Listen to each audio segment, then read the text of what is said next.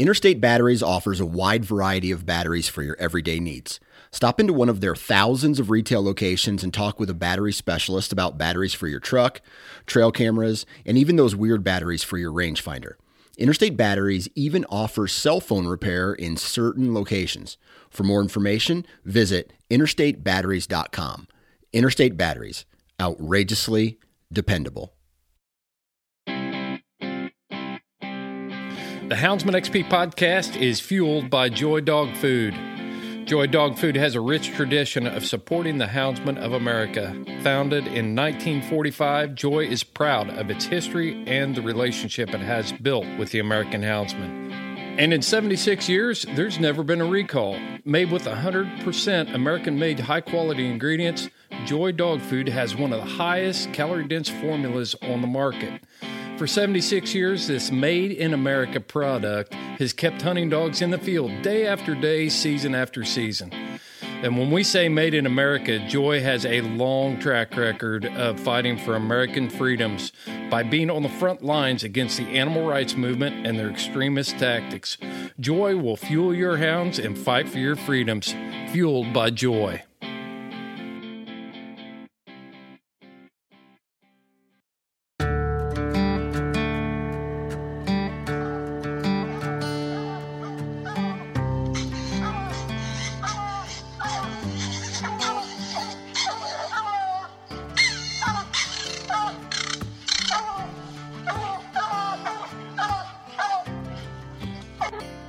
This is the Houndsman XP podcast.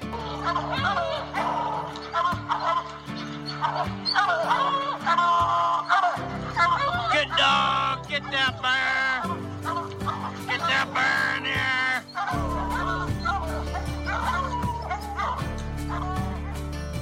The original podcast for the complete Houndsman.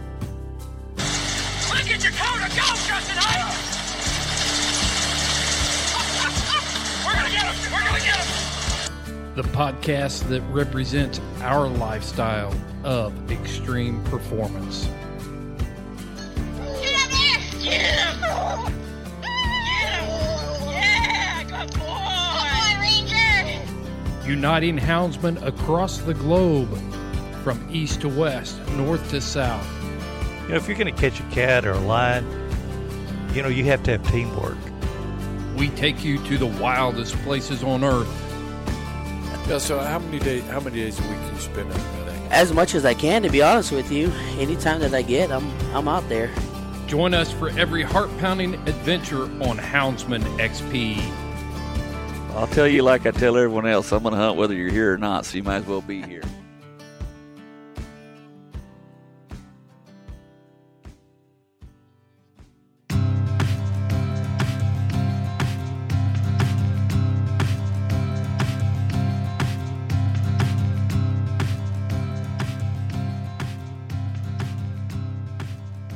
That's a little bit of a change of pace right there. Liven things up for the pre roll with some acoustic guitar and a little beat, backbeat music. On this episode of the Houndsman XP podcast, we're doing a point blank. I thought this music might get us in the mood to talk about some things we've been talking about. So, point blank is always where we recap some of the hot topics, some of the uh, topics that we've been getting the most feedback on, and uh, go a little deeper and get some candid observations and opinions from the Houndsman XP team. And I'm glad to have Heath Hyatt. He's our host of The Journey on Wednesdays. He's doing a great job with The Journey. It's picking up a lot of steam. A lot of people are really joining in there. And um, let me give you an idea what The Journey is all about. The Journey is about us. It's about us as houndsmen. We all started somewhere.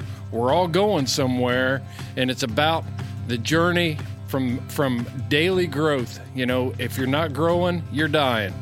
So Heath brings in all kinds of experts in the world of dog behavior, dog training.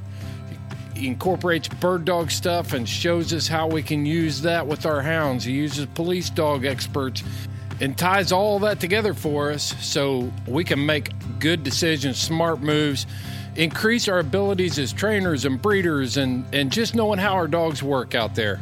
It's a great show. And then I got Chad Reynolds. Chad Reynolds is a wild man. I'm telling you, if you're following him on social media, he's uh, he. I think the guy hunts every day. Uh, he's hunting everything from mountain lions to, to hares with his Salukis and and his um, falcon. Uh, of course, he's not hunting mountain lions with those Salukis and falcon. He's using scent hounds for that.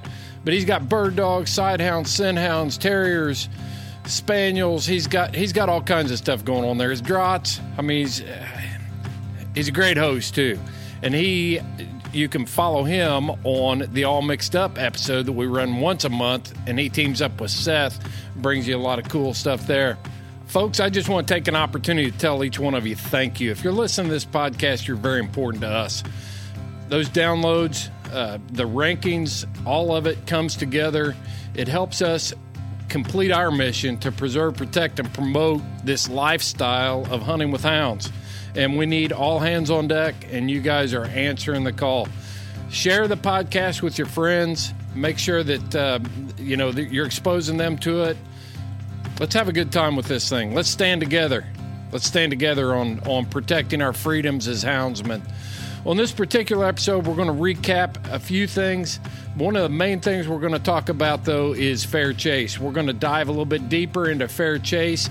You can go back a couple weeks there and listen to the episode that I did with Justin Spring from the Boone and Crockett Club, and um, and get an idea of who the Boone and Crockett Club is, what their history is, and the important role that they have played in the conservation of our wildlife. When they were founded in 1887, they saw the need for uh, some rules to be put in place about hunting and, and things. So uh, we're going to get into it in the podcast. I'm not going to recap it, but uh, you need to go back and check out the episode I did with Justin Spring. All right, folks, let's get this podcast rolling. I really like making these because we get to uh, have a little bit of fun, have a little deeper conversation. You kind of get to know where we're coming from with our thoughts. Let's get the tailgate down. It's time to dump the box. Yeah, so man, we've been kicking some. Brad Luttrell's kicking some ass for us. Yes, he is. Did you read that article? Yeah, Chad? I that's po- I did too. We need Yeah, to I- share that share that far and wide. Mhm. Yeah, I didn't Yeah. get a chance to share it yet, but I did read it. Um, that's pretty cool. Yeah. Yeah. Chad hunts so hard and so much that he's got to eat during recording time just to keep I- his just to keep his caloric intake up and his body weight up. I'm starving, man. I promise I won't touch the bag while we got the mics on, though. I even put it all the way over on the end of the table. Yeah. Hmm. Yeah. Where you been? You said you've been chasing jackrabbits and drahts and everything down in Yeah, I brought I brought the one draht, a setter, and the sighthound and the falcon down to uh, Kingman, Arizona, and got into some quail, some Gambel's quail, and some scaled quail, and bagged a handful of jackrabbits and some cottontails with the drahts and everything. It was a it was a good time. It was a lot of fun. I got some content too. I got a pretty good reel I could put together. I think I could do a full ninety seconds with some points and stuff. I haven't gone through all the data yet, but yeah. it's a really cool video. I don't know if you guys have watched the videos with the falcon chasing behind the you know behind the dogs. This one should be the best. You'll have to like stop and look at it because it's like two little black specks. But one of these days we need to get a real good camera out there for that. I think it'd be freaking amazing. Yeah, no doubt. We were only uh we were only about how far were we from Kingman last week, Heath? 80 miles? Probably not far. Yeah. Yeah, Is that maybe, right? maybe 80. Yeah, we were right there at the Hoover Dam last week. Uh, what were you doing there? Is that where the shot show was? It shot show was in Vegas and then um uh range day was down at Boulder City. And then Heath is like, Well, Hoover Dam's only 20 minutes from here. Let's go look at it. And we did. That was brutal, man. that Ooh. wind. Oh, That was unbelievable. There were there were people. One lady fell down on the uh, Bridge. bridge. Going Hmm. out. She was trying to trying to get out there, and she was hanging onto the rail. So the west side of the the Boulder River there it's just sheer rock faces on both sides of that bridge. And as that wind was hitting the bridge or hitting those rock faces, it was funneling right through that gap. And it was it was no joke. I mean, that was that was some severe wind. It was crazy. Yeah. when you're 260 pounds, it's about lifting you off the ground. It's time to get out of there. what was it like 40, 50 mile an hour winds or? At least it it, Yeah, it was jumping. it. It was jumping. I think it was gusting probably close to sixty plus. Oh, Had Oh, wow. to be. Had to be. That's crazy. Yeah. We get 30 here a lot, like a lot. But Every day. yeah, but 60, that's that's vicious. Yeah. That's, Whose that's phone's not whose phone's not on silent? Mine is, but I get this thing where sometimes I get a text, and because I'm using the MacBook, the text message comes to my damn laptop, and I don't know how to turn that off yet. Yeah. Yeah. I guess I. Damn it. Well, the uh Heath, why don't you give us a lowdown on the shot show last week? I, you know, I, I we we posted some reels. You posted some reels, and um, good stuff. Yeah, we wanted to. We wanted. I want to spend a little bit of time, you know, and just tell everybody why we're there, what we're doing there, the importance of the shot show, all that sort of stuff. In this point blank, Yeah, I mean, I mean, it it was a blessing to be able to go for me. I never had any intentions to go to Las Vegas, and now I've completely changed my mind. It's a pretty cool place. Just seeing, you know, seeing all the different. I mean, you got weapons and optics and manufacturers for this and for that. Um, met tons and tons of cool people. Um, made a lot of contacts, um, networking. I guess that was one of the biggest things. And, you know, we were there for Freedom Hunters. Um, you know, we went out and done some work for them and tried to get some stuff donated for them and for the hunts and, you know, to help Anthony out. So, you know, I'm, I'm just glad to be a part of something like that for me. yeah, yeah. It's and while I'm doing this, check your mic volume. Like your mic volume is already blow my eardrums out on this end.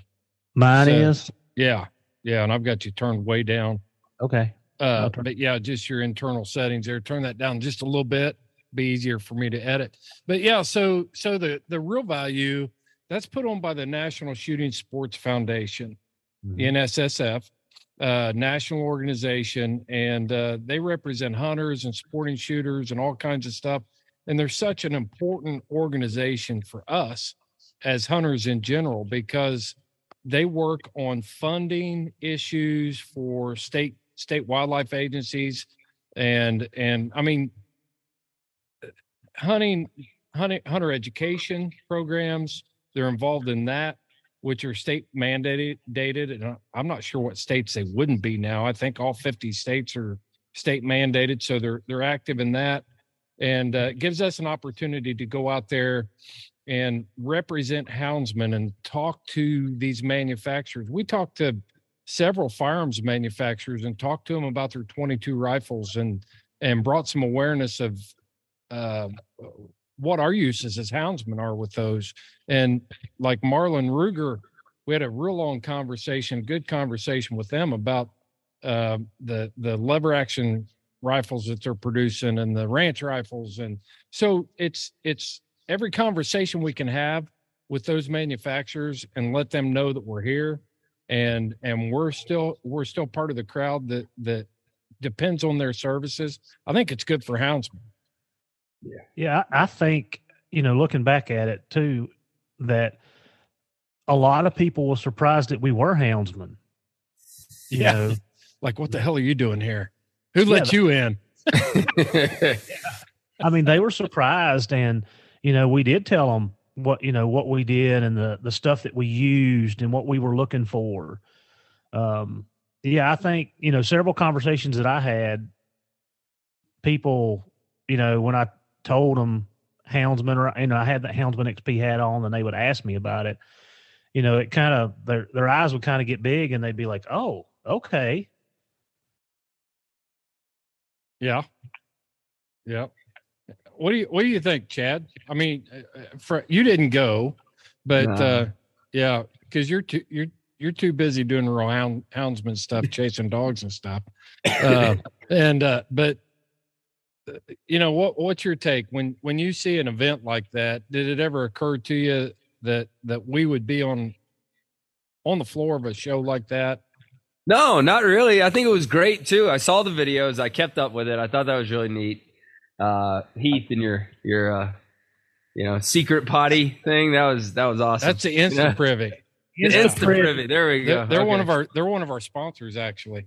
Is that right? There you go. Yeah. All right. Cool. Yeah. yeah, that was fantastic, and it came off, and that was that was yeah, that was funny. Um, but no, I think that was the ticket, man. I think that's that's the way it needs to be, you know. And uh, I guess I didn't know too much about the shot show before, and then now, you know, you guys told me about it, and I was kind of listening. It was all over my my social media, and I knew of other people that went and everything. So I mean, it was it was a pretty big deal. Um, and I, I, I was just ignorant to it, you know. And I think that uh, having Houndsman there, that's that we need to need to get out there. Like we're here, we're we're you know, there's a lot of us, you know, and uh, Yeah. half the people I follow on Instagram was posting stuff, and I'm like, oh, they're here. Oh, wait, they're here. Like everybody was posting. Um, and I talked to one of the ladies at uh, in the main hall where you walk in. Um, she said there was an estimated fifty five thousand people.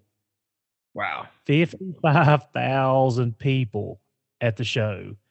And, you know, I've got some guys from work that have been several times and they kept telling me, they're like, Heath, you're not going to be able to see everything. You're just not going to be able to do it.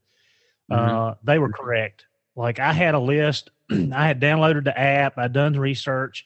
I'd got on the computer and looked at all, you know, all the vendors that I could take in because there was so many of them right, and I had my favorites.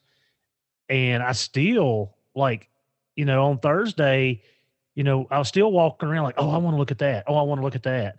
And I, next time I go, I'll be more methodical on, on how I do it. But yeah, man, just the networking and, and meeting meeting so many great people uh, was kind of the highlight for me. yeah. Oh, What Yeah. were some of their favorite ones? Like what? Like I know you probably all of them because I mean they're all there to represent themselves the best. You know, like like so I'm sure all of them had valuable stuff to say. But you know, uh, do you got any favorites you got picked out? You know the the thing about the thing about if you've never seen it, it's hard to describe. But like uh Ruger Arm Springs, there were several, but we're talking about booth spaces that are bigger than uh, most sporting goods stores, you know, shops. So they bring an office with them. They've got Savage Arms has a three tier.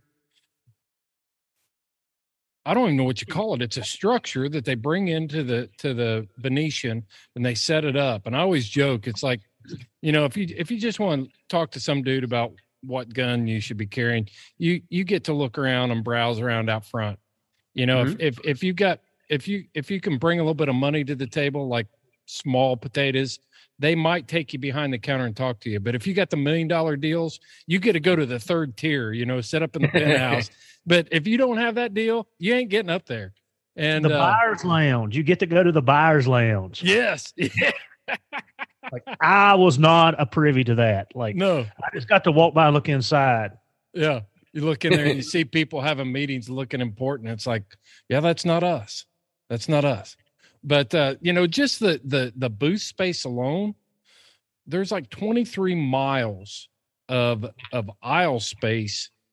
The the Venetian, it used to be the Sands Expo Center, is three levels, and each one of those huge halls is packed full and then it's overflowed into Caesar's Forum. So you got to go out and walk across the sky bridge to get over to Caesar's Forum.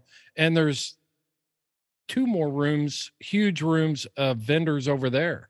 That that I mean, it's just miles and miles and miles of walking and and stuff. You know, we met the guys from Underwood out there. Uh, we hung out with with the guys from Go Wild. Big Frig, one of our one of our sponsors uh, for the show. We spent some time with them. I mean, it was just it was just it's awesome. I and I was like you, Heath. The first time I went to Vegas, I went there on vacation. I was like, I don't care if I ever go back. And then uh, went back out for shot and hung out with Gary Robertson and his wife. and some other folks, and they showed me how to how the right way to do Vegas. You know, where you get away from some of the some of the uh, he, heathenism and all that stuff, and it was a good time. And so I look forward to it every year. Yeah, it's. I hope that I it's something I can do um, yearly because I enjoyed it. And like I said, I enjoyed talking to the people. Um, well, Chad, you was asking what one of my favorite. Actually, range day, even though it was hostile with the wind, like hostile. It really was. We're Like- you had dirt blowing in your eyes. You had to, you know, they give you safety glasses when you walk in. You you needed to put them on because the sand was pelting you. that right? but being able to shoot the different weapons um being you know I, next next year i'll do differently. Like i want to shoot i'm just going to start at the top and work my way all i'm going to shoot everything. I didn't do that i just shot a, a couple of chosen ones. Um so that was one of my favorite uh favorite things that i did out, out there. we we got our pictures taken with Bigfoot at the range. yeah, i found sasquatch boys. It's over now. Yep, it, it's real. That's right Do you see Jacob Campbell? Did you see that post Jacob Campbell made? uh-uh I forget what it was, but uh, I sh- put a picture of us with Bigfoot, and he's Jacob's like, "Well, I thought he'd be taller." You know, I said, "Well, well, he's six eight, and I'm six five, and he's still he's still six inches taller than us. So, so we're in good shape." yeah He didn't buy it. He didn't buy it. Yeah, but um, yeah, Chad. As far as that goes, I enjoyed range day. I'll do that different next year, and I really liked being able to put the different weapons in my hand. You know, because it's like anything you do. You, there's certain things that feel, you know, it's like your boots. You, it's got to fit your feet. Your weapon's got to fit your hand.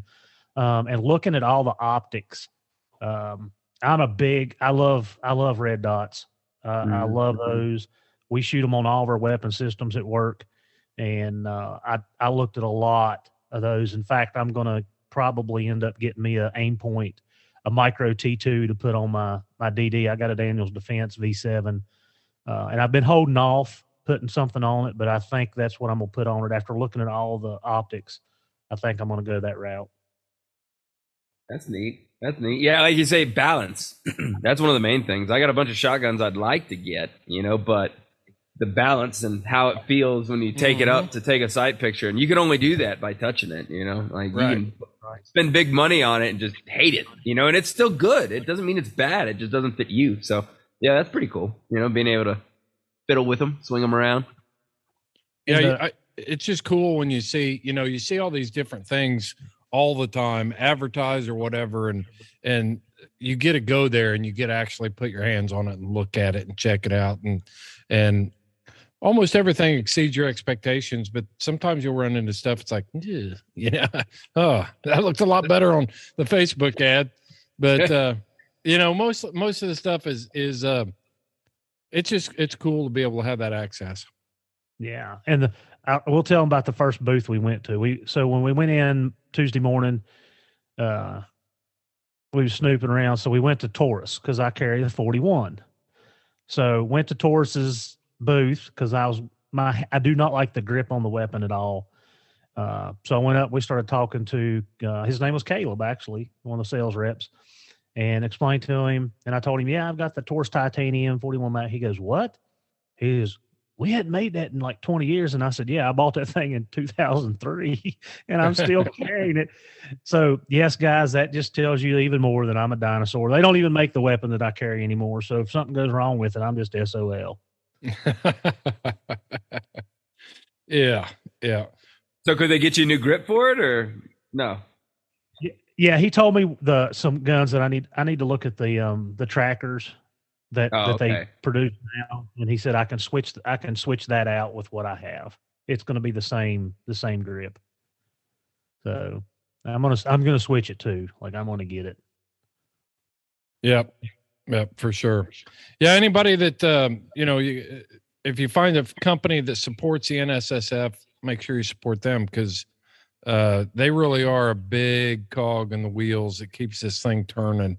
And um, I mean, anybody that's anybody, uh, you know, the legislative, you got got representatives there. We we ate breakfast with the guys from Sportsman's Alliance.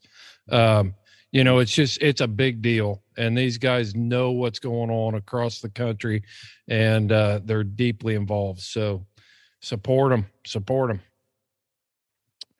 Yep. While we're on the subject of people that are a big deal, did you guys listen to that Boone and Crockett podcast I did last week? Oh yeah, It dropped.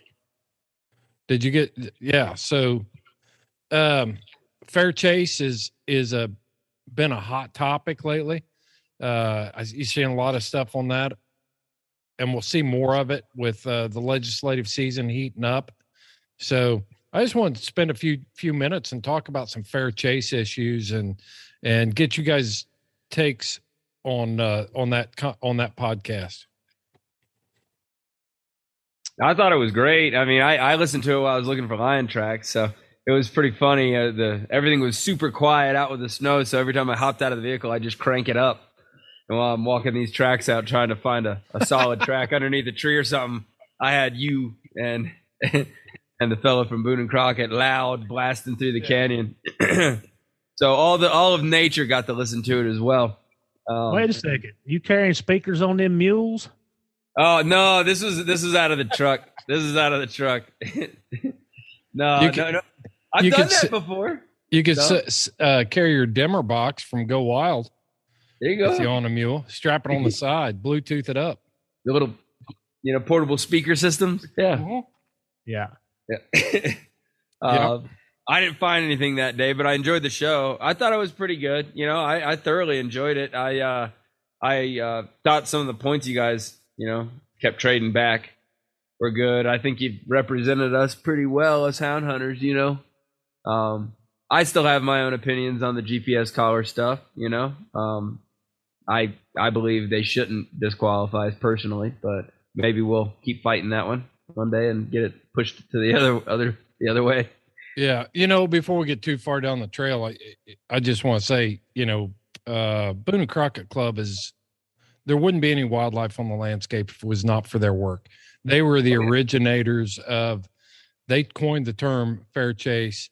Uh, if you haven't done so, go back and do some history on it. Listen to the podcast. We Justin did a pretty daggone good job of of laying out the history and everything. So, you know, this isn't this isn't a deal where um, we're trying to go to war with the Boone and Crockett Club at all, and and I would say that people still need to support them. Oh yeah, 100 one hundred percent. 100%.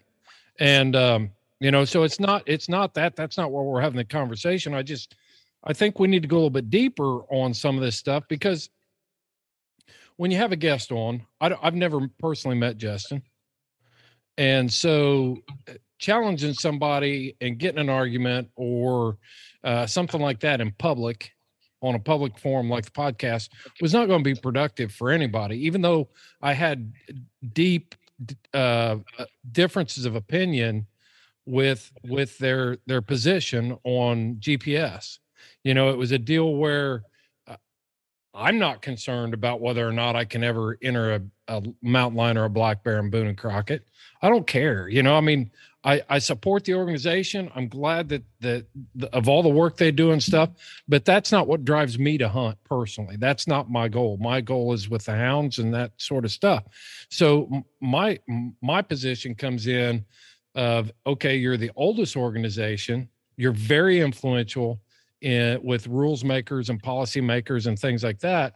So let's take a look at this and make sure that since you are looked at as the big dog on the block that you guys are representing us correctly and you're not doing things that could potentially hurt us down the road so that was the whole reason why we had the conversation Mm-hmm.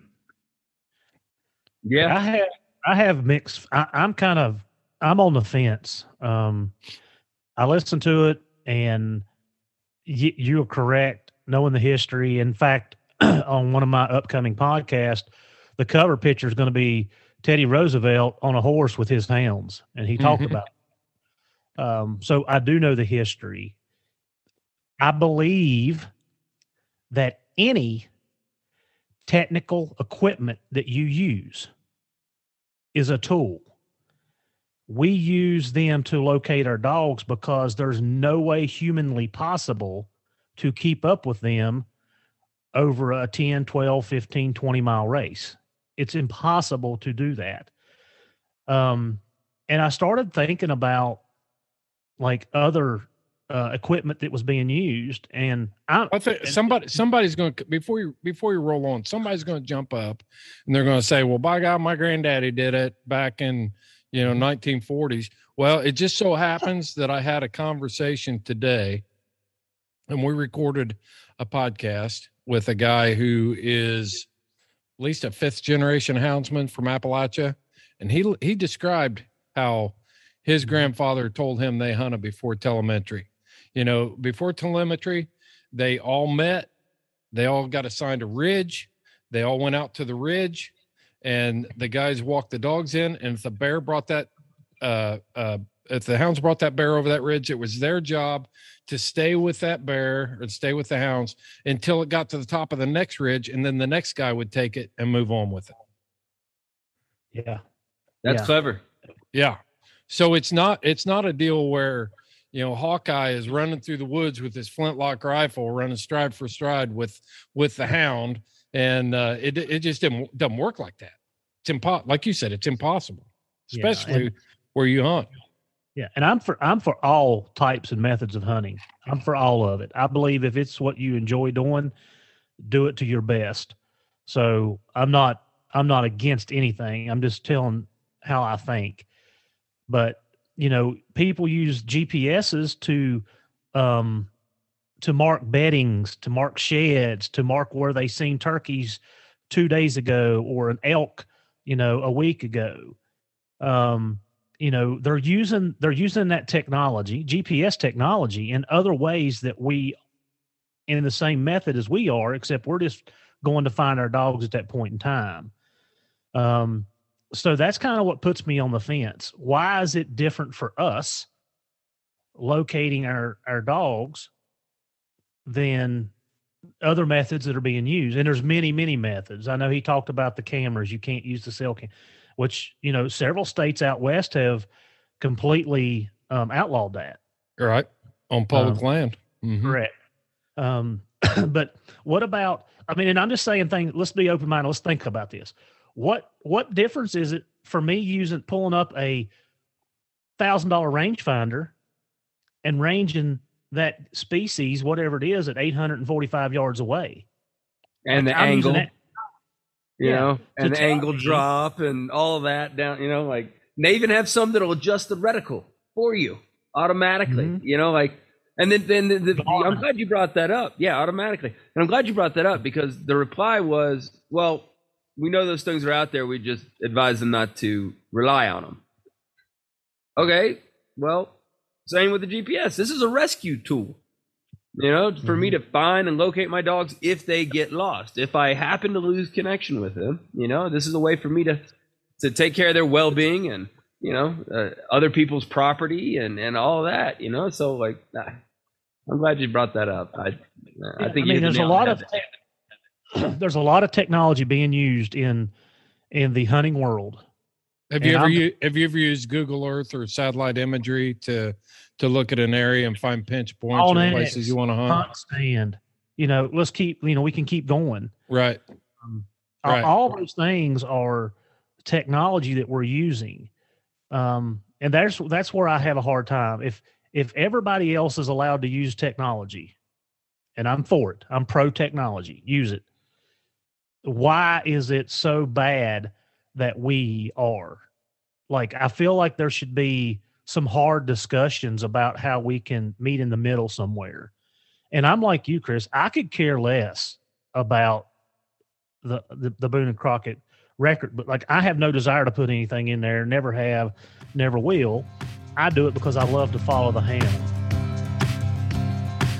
This show is made possible by companies like Cajun Lights and Dogs Are Treed.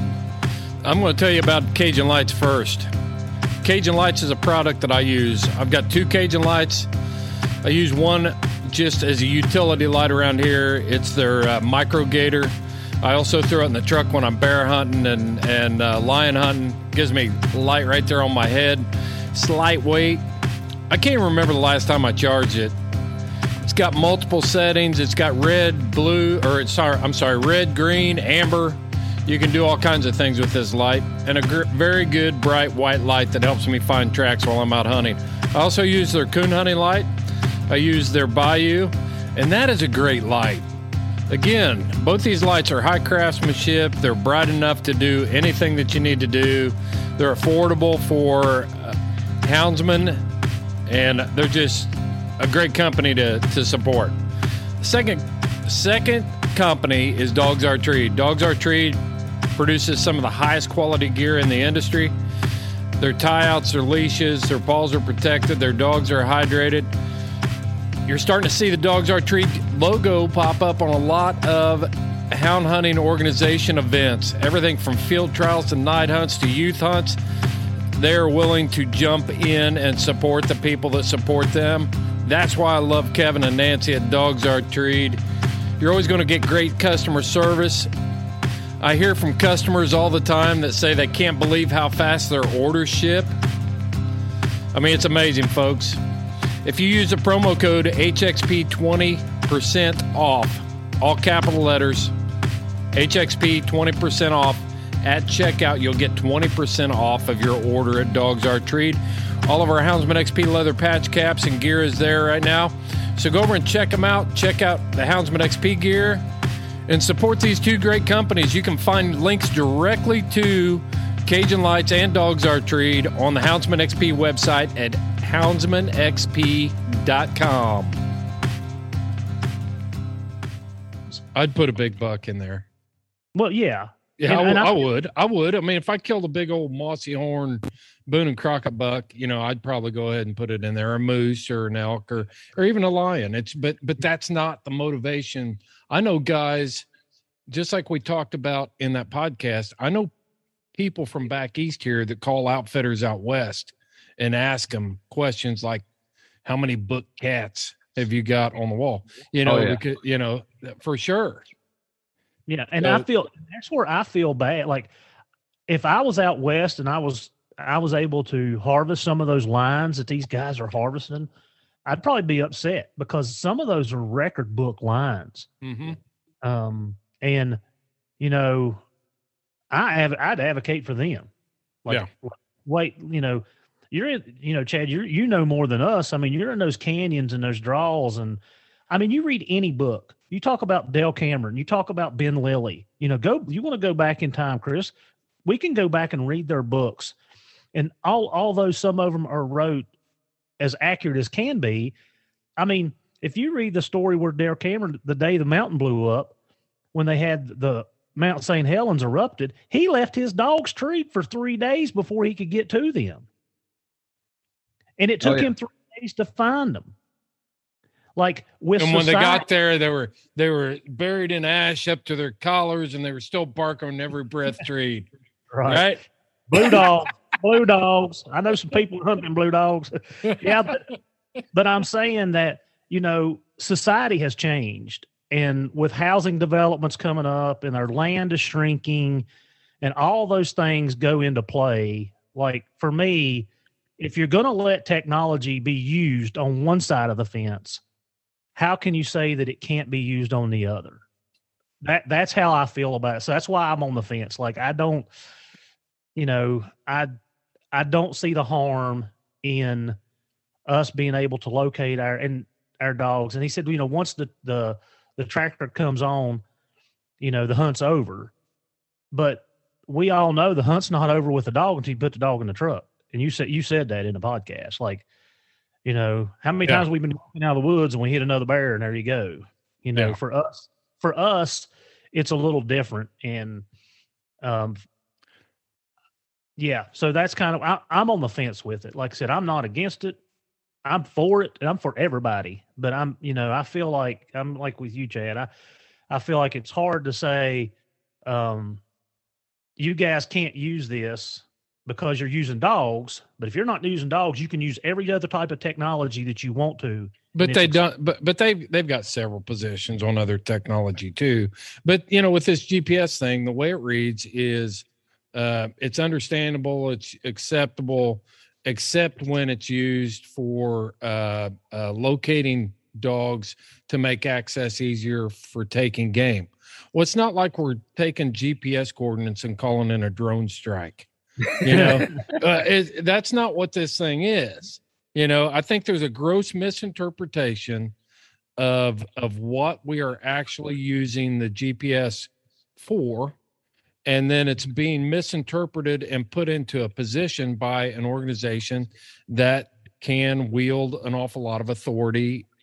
I know wildlife managers look at organizations like this to see what their positions are.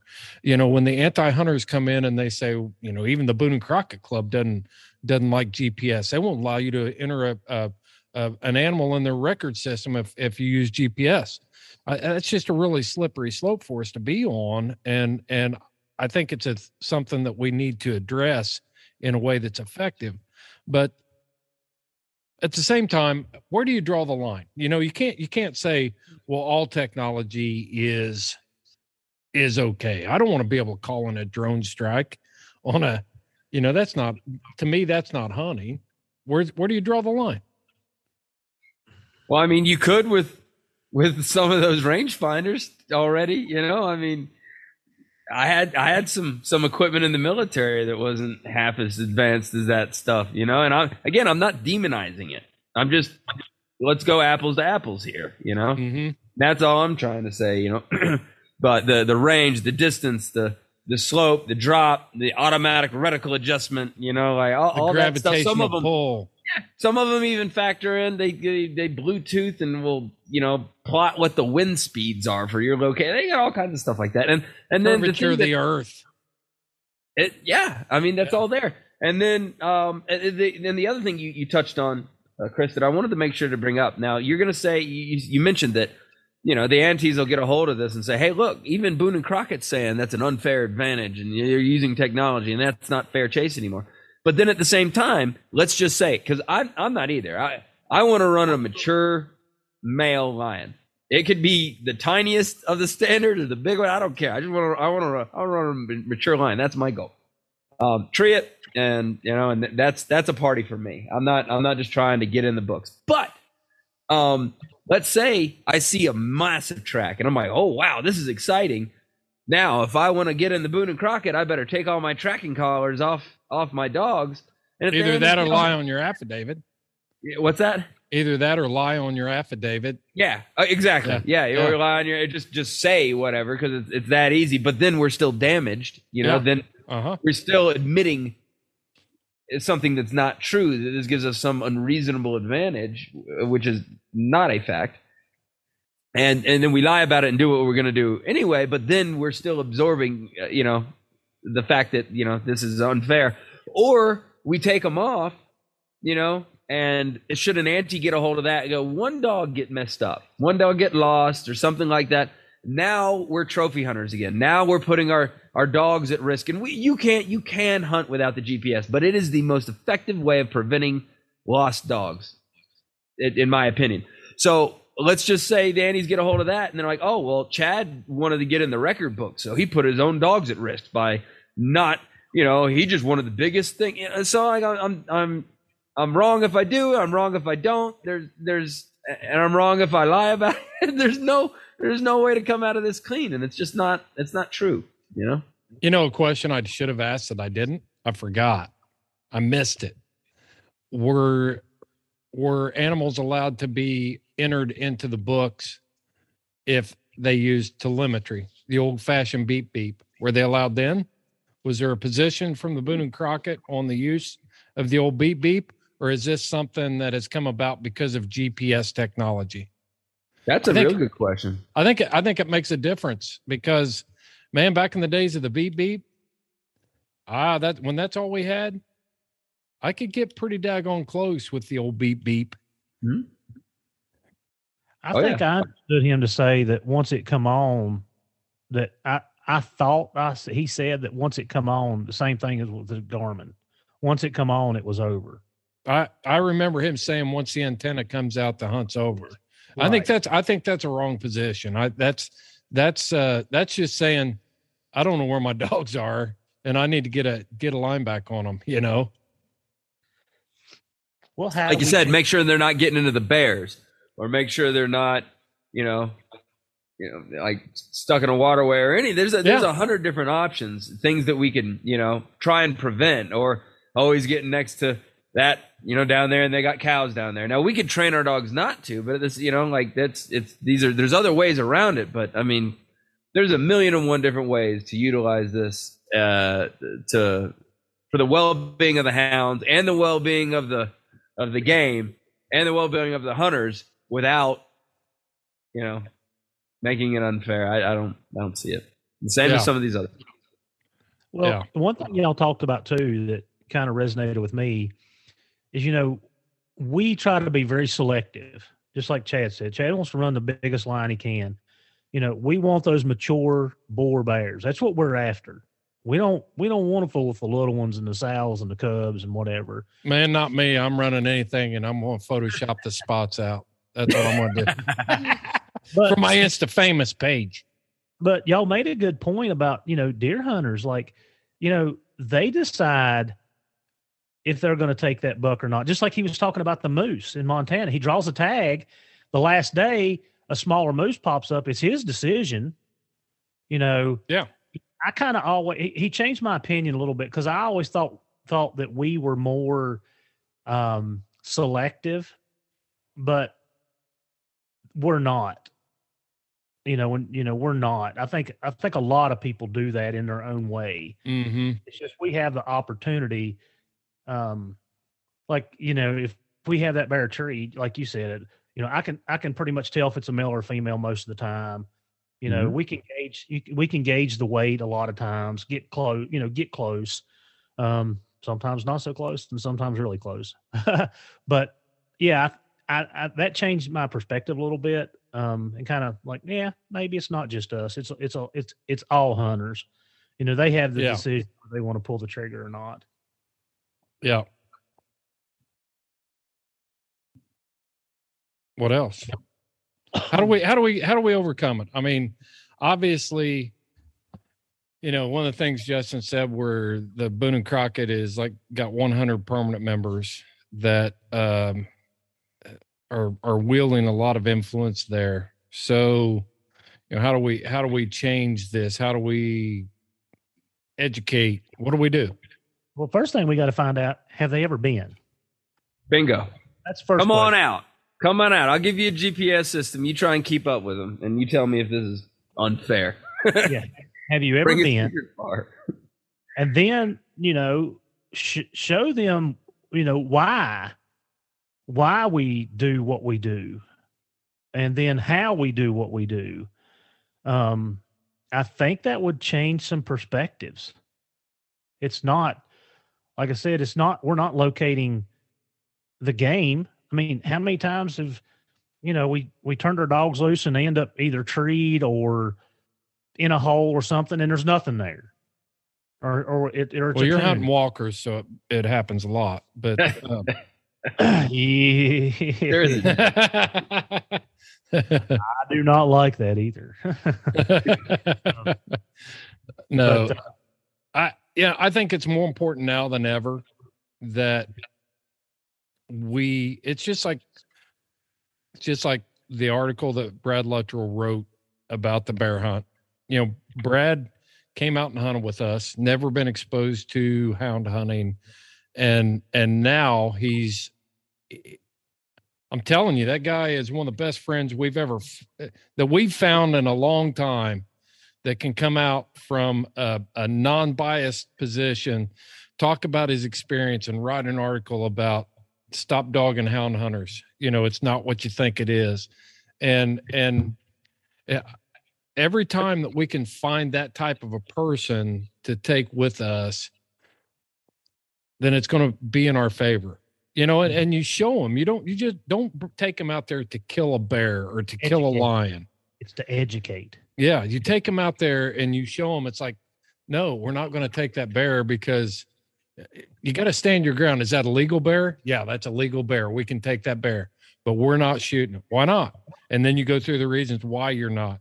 They just walked their guts out to get in there, fought the laurel, and they can't pull a trigger on a bear. And and Then they got to walk back out of there. And on the way out, your dogs hit another bear. And now they got to walk over the next mountain to a hole that, that that's not a bear that you want to take either. You know, I, I think it's important that we, that we find those people and we take them and we show them. Yeah, I get the same thing with. Uh, I don't personally. It's legal in my state to take female lions, Uh-huh. um, and I, I don't, I don't. You know, and if my dogs are on the ground, it ain't happening, or or or we're gonna fight. That's just my personal thing. I don't hold it against anybody that does it on their own time. It's just not but you'll, something I ju- want to you'll just fight them over it. You won't hold it against them. You'll just fight them over it.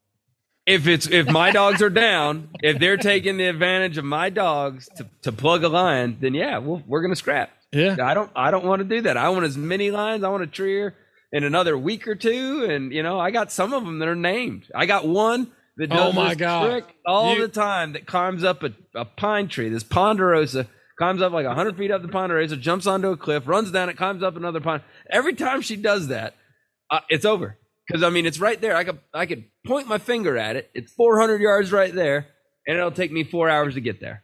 You Yeah. know, and my dogs just can't get there. They're not monkeys. You know, and I know that. I know that. You know, and she's Better get you female. some walker dogs.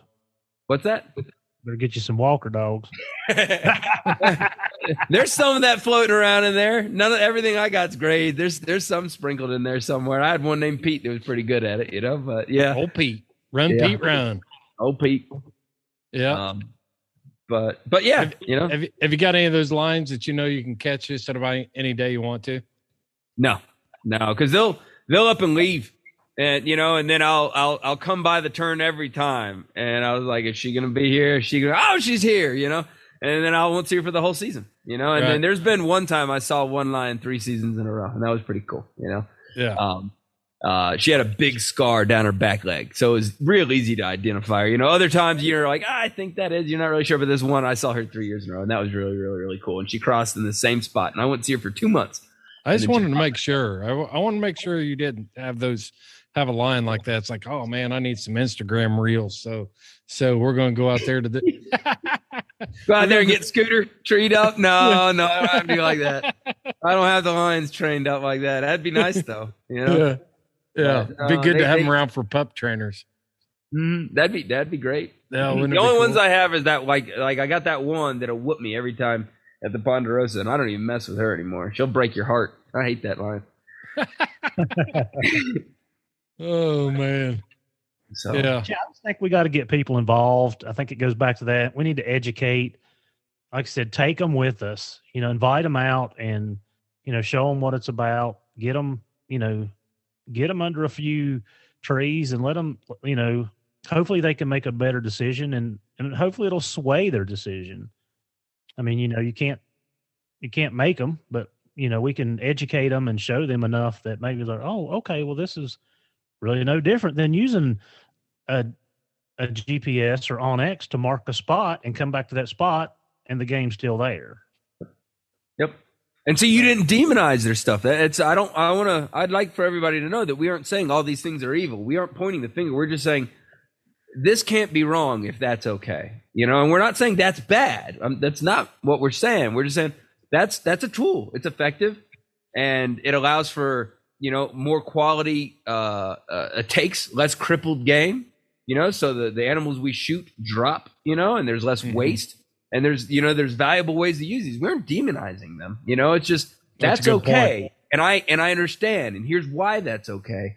And this is okay too. You just don't understand it i don't think. And come on out like keith's saying and see see we're it, it's not like we could scamper out there and it, it, it it's a rescue tool you know um and it has uses just like the others so i i think that that's i think that's super important to keep in mind that we aren't demonizing these other things Yeah, I And the agree. style- The style of dogs that were back, you know, 20 years, even 20 years ago. Yeah, we talked about this the other day. Yeah, I mean the style of dog is completely different. Um, and and again, like, I mean we've had dogs that's actually went through multiple counties into a different state during a bear race. Like, there's no human way possible without a tracking device, whether it be telemetry, GPS, whatever it is, that you would ever keep up with these dogs. Like there's, it's just, I, I want the, I want to know, I want to, I want somebody to explain to me how, what their thought process is on, okay, so we just had a 15 mile race. What is your thought on how I should be able to keep up with my dog or find my dog after a 15 mile race and, and could have changed three or four mountain ranges during that race? Well, let me let me ask you this, Heath. You've been you've been hunting down there for twenty, almost thirty years. Mm-hmm. Okay, so when you started hunting, how often, how often did you know of, or you personally, uh, lose track of your hounds and leave them out overnight? A lot. Many many nights in my truck, in sleeping in the cab of my truck. Okay, how many nights do you do that now? Knock on wood. Um, since I have started running the GPS collars, only one time that I've had to leave a dog out, and the reason I left it out is because I lost communication uh-huh. with him. Uh, bad collar, it broke the it broke the GPS. The cables going into the GPS into the to the base of the collar. Yeah. Uh, so one time since 2013, 14, whatever year I got the Garmin. So one time over the last seven years. Chad, what what do you think? How often have you had to leave your dogs out overnight? No, the, the, the the I've had situations where, like I said before, it's right there, but it's four hours away. You know, and my dogs are there, but I can't get there. You know, mm-hmm. I mean, I keep climbing gear. I rappel. I got I got a 300 foot rope and a helmet and, and a and a figure eight to rappel with. You know, but there's sometimes you just can't get up, and that allows me to call. I have a friend that lives over there. Hey, you know, here's the track code. Go go get my dog for me. You know, right. and they'll go over there and pick them up. So I haven't. I haven't at all. Yeah. You know, yeah. that's it's not a problem I have anymore. You know, back back when I grew up as a kid, we had that issue with hog dogs. You know, and they don't. It, it they didn't, I didn't have the canyons I was dealing with now. So um, then it was just orange plantations and and and and hay pastures and stuff like that, and and we still had issues. And now I'm in I'm in canyons, you know, with a few hundred foot drops, and they yeah. don't they don't stay out. I can get them every time.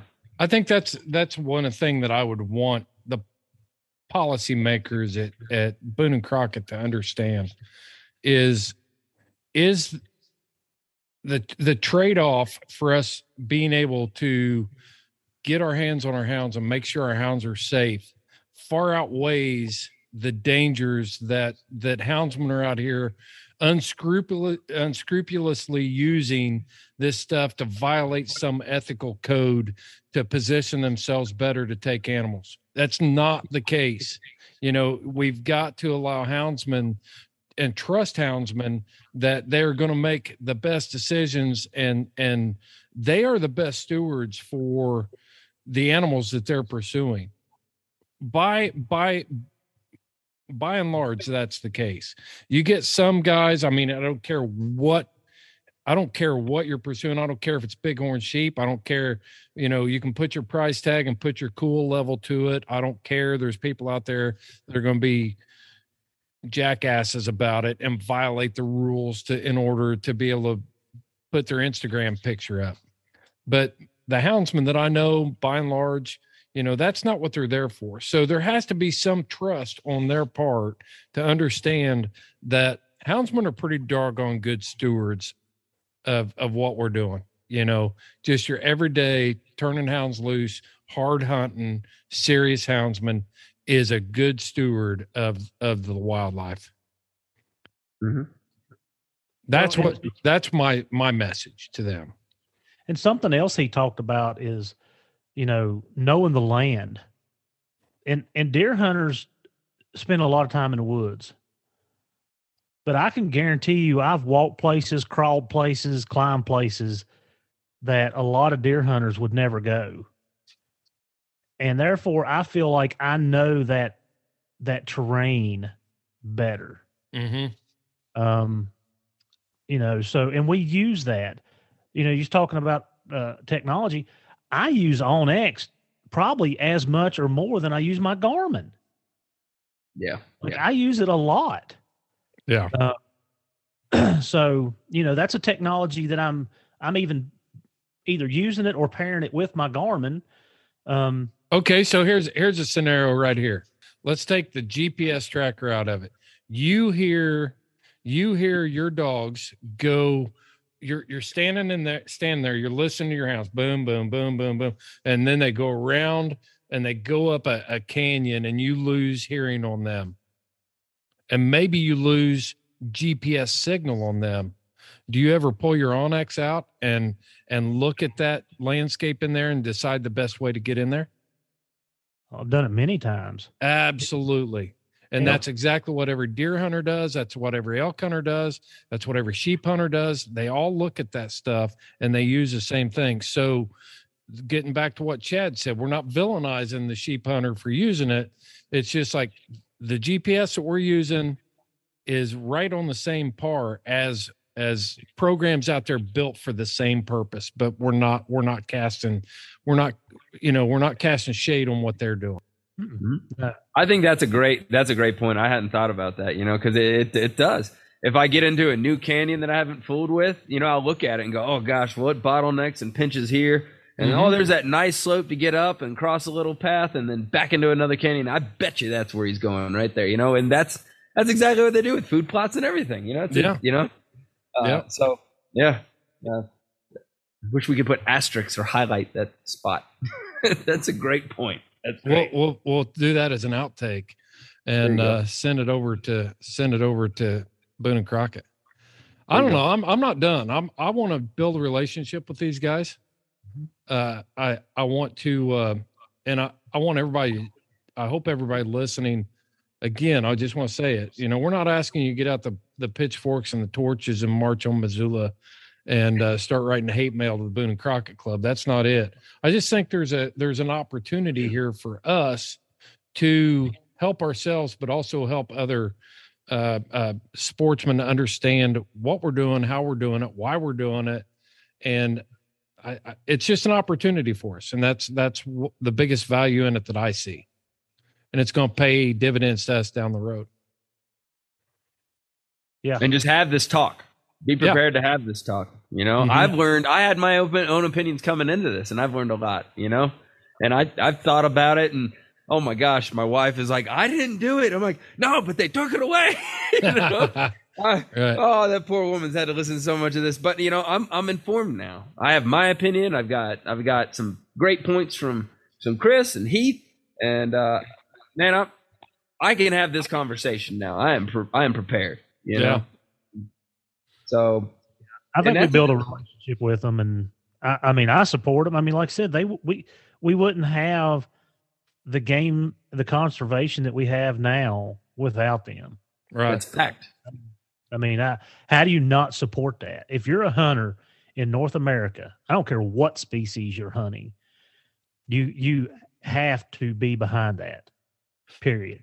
all the things that have all the good things that have come out of it you know the the the uh abolishment of market hunting. You know there's a reason why we're not riding across rail cars and shooting buffalo you know from rail cars and just leaving them lay out there anymore. It's because guys from the boone and crockett club stepped up and said no that's not what this is about. You know we're not supposed to be doing that. There we don't allow punt guns to be used for waterfowl hunting anymore. Uh you know but the terms like fair chase uh, conservation you look at you look at the funding mechanisms for utah virginia indiana all these state organizations that are managing wildlife all those funding mechanism mechanisms were were uh, sprung out of the movement of the boone and crockett club uh, the the Wildlife Restoration Act, where we get our Pittman Robertson funds, was pushed by the Boone and Crockett Club, the North American Model for Wildlife Conservation. Th- there's no arguing the history, and and like you said, Heath, you know, anybody that's a hunter that doesn't support them is a fool Yeah, absolutely. and the work that they've done. So It's- what we're trying to say is, uh, I like you're doing a great thing. I don't want to do this without you. You know, keep Yeah. doing what you're doing. Just maybe take another look at this. You know, Yeah. and here's why. yeah, You know, yeah, I think Yeah. that's a good way of saying it. You know, like I don't, I don't, I don't want to do this without Boone and Crockett. Come on, you know, Like, Right. just t- take another look at this. Is all I'm saying. You know? So I, I guess I guess I would one of the questions I would ask is, you know, they were established in what 1887. hmm Okay, all right. things change, times change, technology changes. So when was it implemented that Garmin, if you had a Garmin tracking collar, what year was that implemented? How far has our technology come with everything else, including Garmin, since then? And we can we continuously have to evolve. Mm-hmm. Like, you know, if we stay in the same place we was at 10 years ago, then we're behind. So with the founding of the Boone and Crockett, which was a hundred plus years ago, like things have changed a lot. Technology's Mhm. changed.